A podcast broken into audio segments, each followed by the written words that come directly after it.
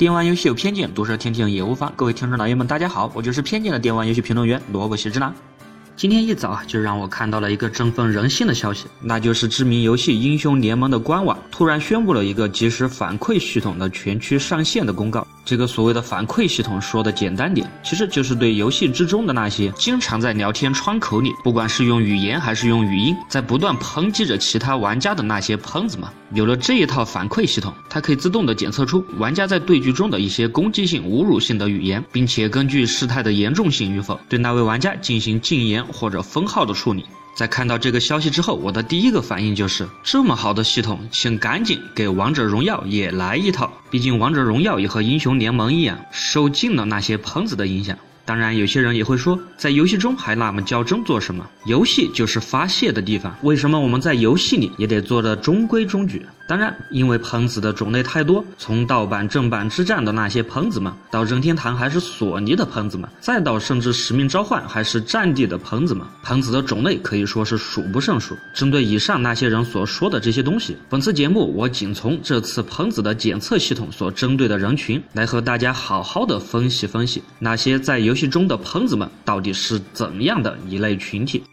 既然今天讲到了喷子的话题，那么就不得不提到这个关于喷子的起源到底是什么时候？至少在我的记忆中，那一群最早的一边玩着游戏一边满口粗话的人，应该还是在曾经的 CS 时代。在那个时候的网吧里，那些大呼小叫的最厉害，一边砸着鼠标一边高声骂人的人，几乎是百分之百的都是因为他在玩着 CS 的游戏。在同时，在网吧里伴随着的那弥漫的香烟味，甚至让当时在网吧里的那些玩家觉得这才是正确的玩 CS 的氛围。当然，随着现在时代的进步，喷子们也慢慢的进化和分化，然后逐渐的渗入了各类的游戏当中。那么究竟为什么会有那么多的喷子？首先最主要的，我还是觉得这些身为喷子的人，他们是在发泄一种对现实中的不满。而这类的人，也许他在现实中仪表堂堂，但是回到了自己的小世界，就认为一切皆可抛。他们往往宣泄的是自己的世界，往往宣泄的是自己的不满。这包括了他现实世界中的事业、工作、家庭、收入，或者说是最近烦心的某样事情，都可以成为导火索。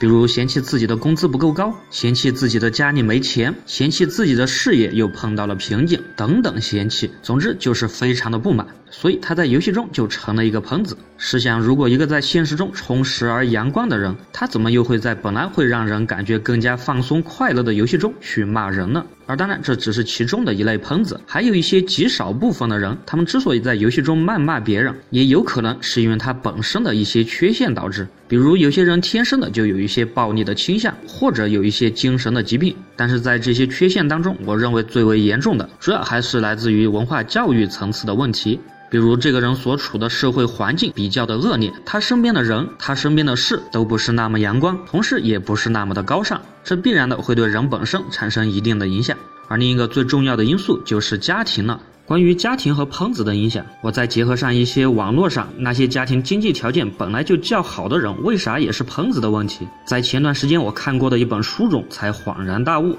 那些研究者们做了一个调查。在对于多达几十个的决定自己孩子未来成功与否的各种因素当中，根据他们最后的调查结果，并不是金钱或者父母是否为孩子提供了高逼格的带他去博物馆或者带他去打马球，而让孩子的素质提升的多。而其实最关键的，则是父母自身的学历和较高的社会地位。而将上面很多的因素包含起来，这其中表现的是父母本身的特点远比父母的行为对孩子的影响来的重要。所以将这个论点回归到我们的话题，对于游戏中的那些喷子，你也就理解了为啥一些有钱的人还会说出那么多的粗口。那其中的一个原因因素，则是因为他的父母本身的层次不高，而并不是因为他的父母没钱。关于详细的分析方法，我在这里就不再复述。感兴趣的可以去看那本被某脱口秀大佬推荐的书《魔鬼经济学》，相信你也会得到和我一样的结论。那么归根结底，这些喷子都是些什么心理？在我觉得，其实他们是通过在游戏中完成他们在现实中无法办到的肆意谩骂，从而来让自己放松快乐。然而，辱骂归辱骂，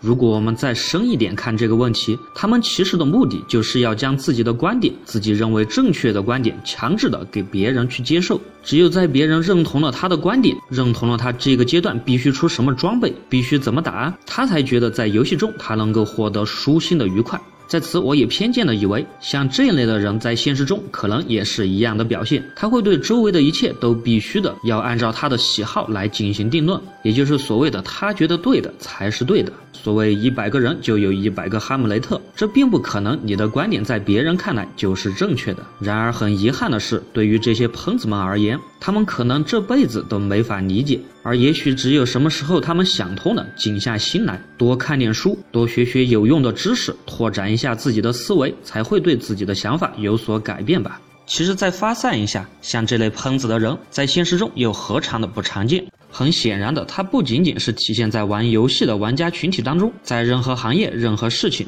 总都会有那些对别人始终保持着不满，而觉得自己才是真理的人存在。而对于这一类的人，或者说是这种思维模式，对于我们的整个社会来说，是必须给予控制的。虽然我并不能说喷子就是这个世界不需要的这种冠冕堂皇的大话，毕竟在这个世界中揉进一点沙子，还是对这个世界有好处的。不过适当的进行节制，我认为还是很有。必要的，就像是前段时间 Steam 平台采取的那种雷厉风行而看起来又并不是很贱的人性化的游戏评价留言策略，再加上这次的英雄联盟的喷子检测系统，其实他们的目的并不是限制玩家来玩游戏，而是想让享受他们游戏的玩家可以在一个更加快乐和谐的氛围当中来感受游戏的乐趣。当然，喷子固然是不对的，不过另一方面，我们也不能把责任全部都推给他们。如今越来越复杂的社会，让一部分习惯逃避现实的人更加的无法适从，而他们周围人和环境的恶劣，也就造成了他们的性格。没有人天生就是喷子，也没有人天生就对这个世界充满了不满。与其我们一味的抨击喷子，我觉得更应该对这类的人进行一定的疏导，进行一定的教育，让他们的脑中逐渐的可以有一种为他人着想的思路，不管这个思路。是清晰还是复杂？而对于我们广大的非喷子玩家来说，还是需要给这类人更多的温暖和关怀，让他们感受到这个世界的精彩，让他们感受到这个世界的温暖。既然游戏就是让人快乐的，那么在游戏中，你为什么就不能再开心点呢？